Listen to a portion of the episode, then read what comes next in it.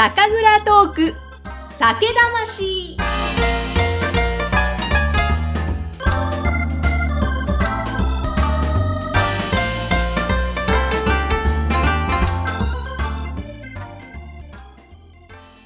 こんにちは。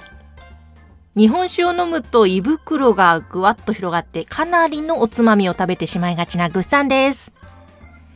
さて、4回シリーズでお届けしています岐阜県の高山市平瀬酒造店15代目平瀬一兵衛さんのお話、今日は3回目の配信です。今回は飛騨地方の食文化について、そして日本酒と和食とのその絶妙なバランス組み合わせについて、そのあたりをお話伺っています。以前平瀬さんを紹介してくれたふみさんが出演してくださった回でですね、いろいろ飛騨地方のものを食べたんですけども、ご当地グルメを持ってきてくださって、その中の揚げ漬け、これ美味しかったんですよ。油揚げに濃いめの味付けがついてるんですが、お醤油ベースの味ですね。でこれをちょっと炙って食べると、これが日本酒に合うし白いご飯にも合いますね。あともう一個、飛騨牛のソーセージもすごい美味しかった。あっという間にね食べちゃいました。すごく豊かな食文化があるこの飛騨地方、詳しいこと平瀬さんが語ってくださっています。どうぞお楽しみください。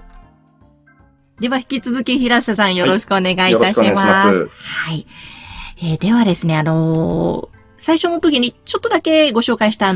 騨の食文化ですね、はい、それについてちょっともうちょっと深く教えていただきたいなと思うんですが、はい、ちょっとその前にもう一種類こちらで乾杯いたしましょうか。はい、そうですね。はい。はい、これは純米大吟醸のくす玉、飛騨ほまれ 40% 磨き、はい。そうです。この飛騨ほまれは飛騨高山の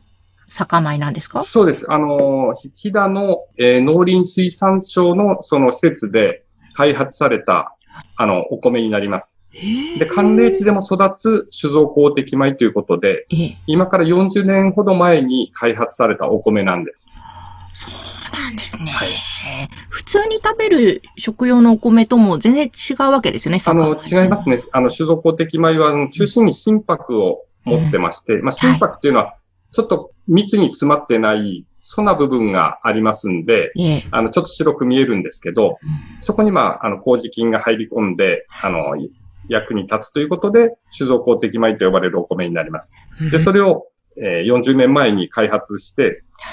こういうちょっと高齢地でも育つお米にしてやってるんですけど、やっぱ農家さんとかのものづくりがですね、非常に熱心に作ってくれてますんで、今では本当にいいお米ができてます。はあ、そうなんですね。はい、結構、作るのも難しい品種だったりもするんですか？作るのはそれほど難しくはないんですけど、やはり大粒米ですので、どんどん重みがあって倒れやすいんですね。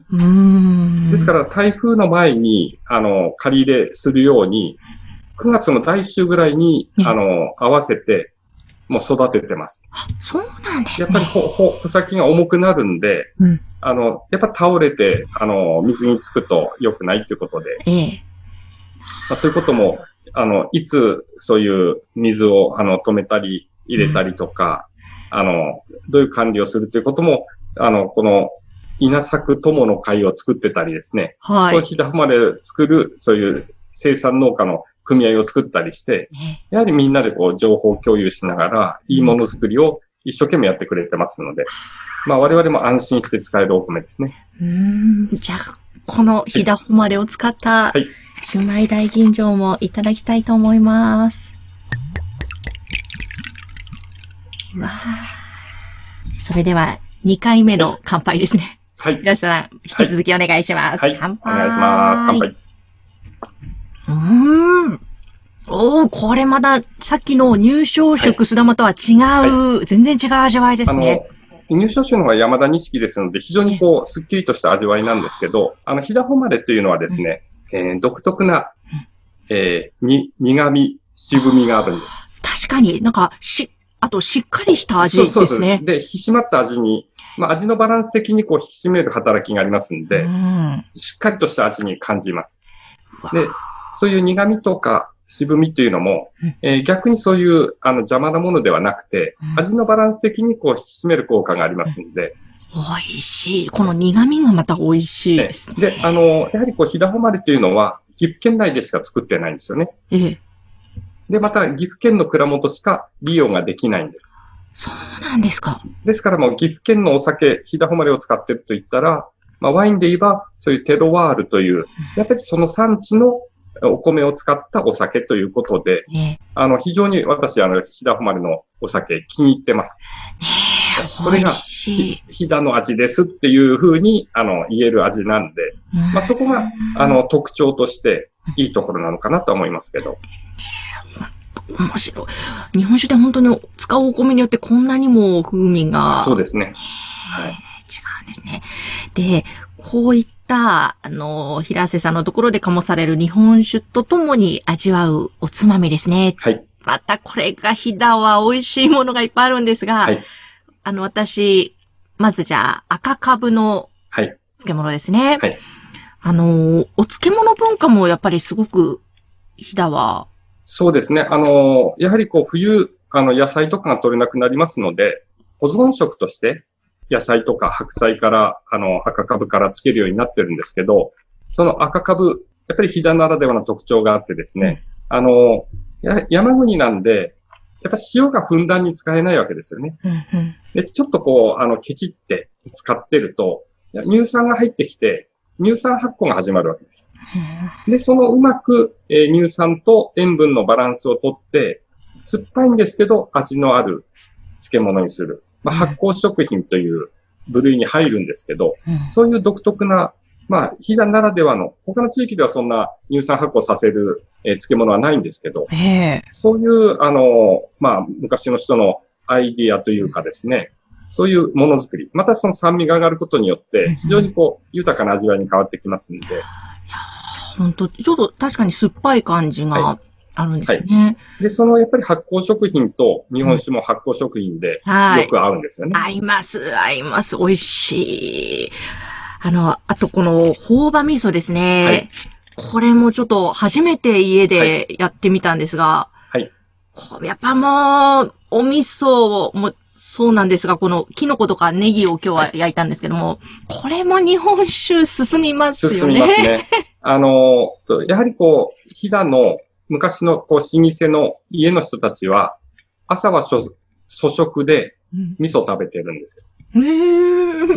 で、あまりこう、朝からは贅沢しずに、軽く食べる。で、その、まあ、おかずというかですね、それが味噌。で、それが、やはりこう、お客さんをもてなすのに、朴葉に乗っけるといいですねっていうようなことでなっていくわけです。まあ、老舗のところだと大体食器っていうのは昔はホタテの貝殻。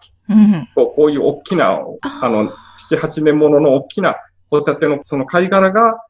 調理道具になってますんで、で、まあ、使い捨てとかそういうのもったいないんで、まあ、それでこう、コンロの、上に置いて、味噌をこう、やって、本当にシンプルに、ネギとかキノコで食べてるというのが、飛騨の食べ方でしたね。美味しい。本当に日本酒と合います。合うものいっぱいですね。他には、まあ、いっぱいあると思うんですけど、教えてください。飛騨のこう食文化が発展した背景には、飛騨のやっぱり豪商たちが、まあ、グルメだったということもありまして、で、豪商たちが、富山湾の魚、一番高値で買い付けるんですよね。まあ、それだけお金があって、持ってきてくれということで、もう、高級なブリがですね、どんどん運ばれてきて、で、高山に向かってですね、ブリ街道というのができたぐらい、そういう、海からの物流、街道ができるわけです。まあ、それに伴っていろんな、まあ、干物の魚とかいろんな魚が、まあ、冬場は、で、冷蔵技術がなくても運べますんで、まあ、冬にはそういろんな魚が入ってきます。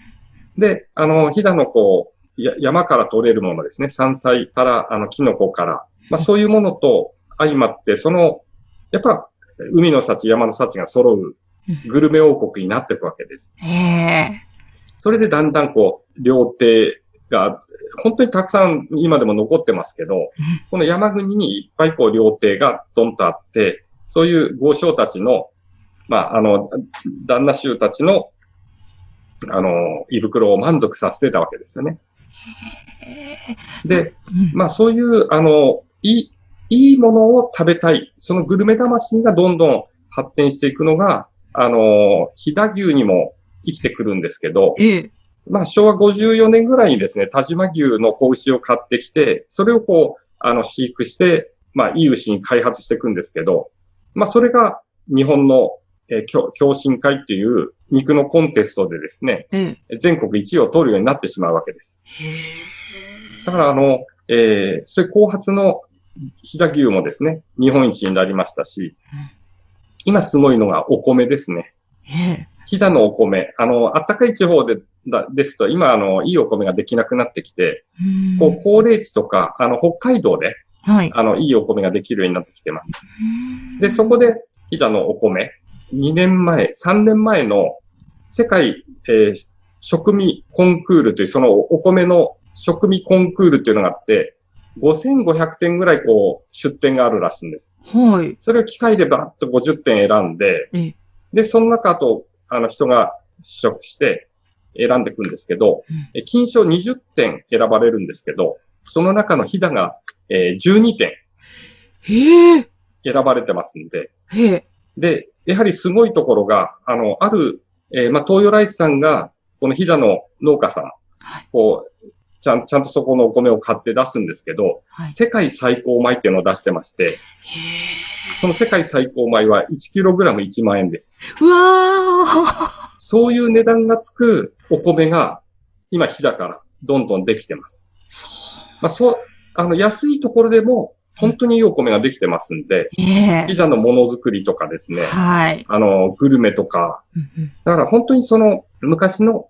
素朴な味から、今流行りのその飛騨牛から、お米から、野菜関係もですね、いい野菜がやっぱりいっぱいできてるんですよね。なんか、飛騨ならではの野菜っていうのもありますか？飛騨ほうれん草っていうのはですね、飛騨ほうれん草と飛騨のトマトっていうのは、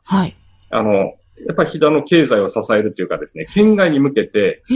どんとこう出荷して、外貨を稼げる産物になってます。そうなんで、ほうれん草とトマト。ほうれん草とトマト。で、その他にも、やってるかぼちゃの少なかぼちゃというものとかですね、高根コーンとか、トウモロコシですね。やってるんですけど、高齢地ってこう寒暖の差が激しいと、糖分が溜め込んでちゃうんですね。だから、メロン並みに甘いというトウモロコシがあったり、かぼちゃでもそんな砂糖も何も加えて炊いてないのに、もう、甘いっていう、もうトマトとかも今甘くなってますね。だからやっぱその高齢地の産地特有の、まあ、いいもの作りができる土壌もありますので、本当にいいものが育っていきます。いやー、なんか豊かですね。豊かですね。やはりこう、他の地域の皆さんには、まあ日本人の原点っていうかですね、そういうところがこう、飛騨にありますよっていうことで、ぜひとも来ていただきたいなと思ってます。いやー、本当に伺ってると行きたくなりますし、この、ね、私は東京ですけども、スーパーに飛騨の野菜があったら絶対買いたいと思いますね。その甘みを体験したいですね。そうです。甘いですね。やっぱりいろいろなものに甘みを感じます。本当にでも豊かな食文化なんですけども、その、やっぱり食べ物と日本酒って密接に関わってると思うんですけど、まあ、マリアージュと言いますか、まあ、和食と、日本酒もそうですけども、そのあたりって、どんな風に、楽しんでいったらいいんですかね、組み合わせとか。私、いろいろこう研究してるうちに、和食の調味料は日本酒からできてるっていうのが分かってきまして、日本酒からですね、できるまず第一の調味料がお酢になります。お酢。酒から作る、酒と作るという以上混ぜるともう酢になっちゃいますけど。なるほど。酒と作る。酒から酢。まあそういうものが、酢もできてきますし、みりんというのはですね、絞った酒粕から残ったアルコールを取り出す、カストリ焼酎。カストリ焼酎にですね、もち米と麹米を入れておくと、その麹から出る酵素がですね、もち米を溶かして、はい、甘い、とろっとしたみりんに変わるわけですね。で、そういうみりんができます。はい、で、醤油はですね、ちょっとお米ではなくて、大豆で、あと、いった小麦粉を混ぜて、で、それで、麹を植え付けて、それと食塩水を混ぜて、置いておくと醤油ができてきます。で、醤油で、使ってる樽とかもですね、すべて日本酒を作ってるところのお下がりになるわけですね。だから、日本酒が、まあ、たくさん作ってるから、そういう道具も安く譲り受けて、それでお醤油もたくさん作れるようになりますし、味噌もですね、まあ、醤油と親戚になるんですけど、麹を作ったものを食塩水ではなくて、塩と混ぜて、あと蒸した大豆と混ぜ合わせて置いておく。で、それで味噌ができていくんですけど、日本酒があるから、そういう酢、みりん、あと味噌、醤油、そういうものがこう、大量にできるようになるわけですね。で、それを、まあ、和食の調味料として使うわけですけど、和食はもっとすごいところに、あと、出汁を掛け合わせますね。かつおだし、昆布だし、そういうものの掛け合わせによって非常にこう豊かな味を作っていくわけです。はい。で、しかも和食には季節を楽しむ季節感があってですね。で、まあ、春はもう山菜から始まって、夏になってくると鮎が出てきたり、まあ、秋にもこう鮎があったりしたりするんですけど、やっぱその季節、本当にその旬のものを楽しむ文化が、和食にあってですね、そのベースを支えているのが日本酒です。なるほど。はい。ですから、やっぱそういう、まあ、調味料関係でのつながり、で、お米からのつながり、というところからいきますと、本当にその和食というのは、非常にこう、豊かな食であって、食という字が人を良くするって書くじゃないですか。はい。で、人を良くすること、まあ、食事っていうところで、日本では大事なところになるんですけど、食卓というのも小さなテーブルを囲んで、親と、こう、いろんな団らんをしながら、教育をしていく場であったり、で、食堂というのも多くの人が集まって、いろんな意見を交わしながら、まあ、みんながこう豊かになっていく社交の場で、私、その食っていう字は人が豊かになることだと思ってるんです。はい。で、そのベースを支えているのが、やはりこう、日本酒なのかなっていうふうに思います。いやー、本当ですね。今お話伺ってると、はい、実は、大元には日本酒。日本酒です。ねえ、それだけ。日本酒があるから和食があるというところまで、私はそういう存在だと思うんですよね。うわ、深いですね。はい。だから、日本酒と和食はもうもちろん抜群に合う。抜群に合います。で、やはりこう、お刺身とかもですね、楽しむのに、日本人白身魚っていうと、鯛を食べたり、鯛ヒラメだとか、いろんなコチだとか、なんで同じ、似たようなものなんだけど、区別して食べてるのっていうのは、それだけ豊かだからです。確かに。微妙に違いますもんね。そうですね。で、それを、まあ、お刺身とワインっていうのは合わないって言われてるんですけど、やっぱりこう、なんでしょう、やっぱ酸が高すぎて、そういう微妙な違いが味わえない。まあ、そこにこう、日本酒っていうのはですね、そういう適度な酸と、適度な、辛さ、旨味でですね、そういう刺身とか食べながらも、素材の味を楽しんで、で、お酒でリセットして、で、またその違いを味わっていくっていうのはもうベストマッチングのものだと思ってますし、やはりこう、和食を楽しむのには日本酒が一番かなと思いますね。いや、ほんとそうですね。もちろんこう、なんだ、体質的に日本酒が合わないという方はいらっしゃるとは思うんですけれども、そんなに詳しくないしとか、ちょっと日本酒って酔っ払いそうで怖いとか、そういう先入観のある方には、いや、まずはちょっと、美味しいお酒を、飲んでもらって、そこからやっぱり始めてもらって、あ、日本酒ってこういう味だったんだ、ということで、やはりこう和食との組み合わせで楽しんでいっていただきたいなというふうに思いますね。ですね。で、そのまあ和食というところで言うとも、もちろん日本全国いろんな土地土地で美味しいものありますけども、飛騨高山、さっき教えていただいた。そうです。やっぱ素材の味をもう極限まで求めてるような、うん、やっぱグルメ王国だと思いますね。ですね。本当に素朴なわらびとかですね、タケノコにしても、どこのものがいい、どういう処理をしたらいいとか、うん、本当に古くからこう伝わってるんですよね。だから素材の味を楽しむのには、うん、本当に飛騨の技術っていうのはすごいところに残ってるんだなっていうふうに、私も感じます。高山離れて、はい、それから高山戻ってきて、うん、やっぱり飛騨すごいなっていうふうに感じてますね。まあ、そういう経歴があったこそより深く感じられたんですかね。そうですね。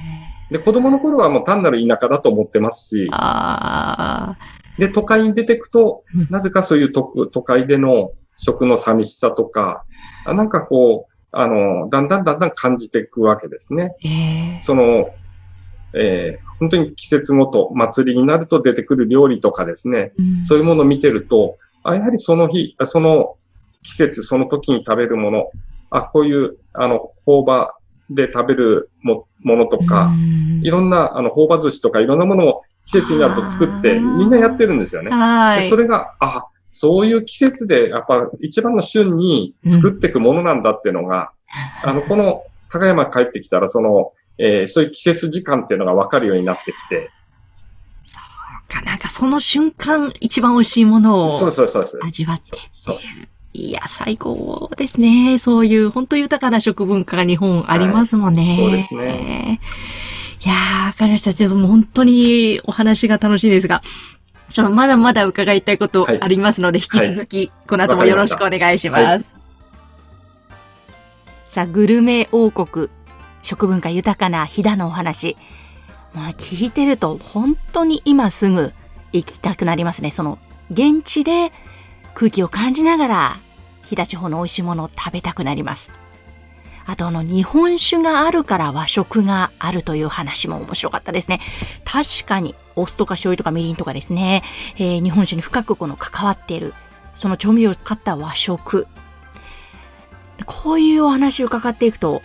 やっぱ日本ってなんかすごいなとか、和食っていいな、深いなっていうふうに思うんですよね。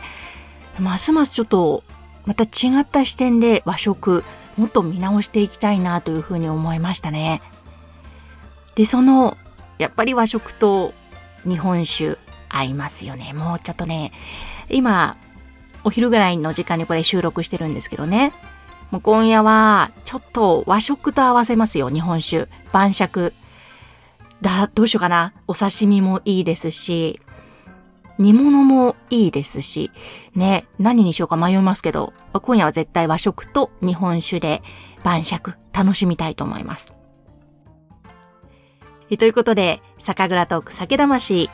平瀬酒造店さんの3回目の配信、さあ次回はいよいよ最終回なんですけれども、次回はですね、飛騨の今度ものづくり文化伺ってます。これがまたね、ちょっと平瀬さんの面白い面がまた出てますので、ぜひ聞いてください。どんな内容かは次回のお楽しみです。そしてこの番組、皆様からのメッセージもぜひお待ちしています。説明欄のところにメールフォーム貼ってありますし、私のツイッターやインスタから、DM から送っていただいても大丈夫です。もうどんなことでもいいです。番組の感想、日本酒にまつわること、または日本酒じゃなくてもいいです。お酒にまつわること、おつまみのこととか、ぜひぜひお待ちしております。それではまた次回もどうぞお楽しみに。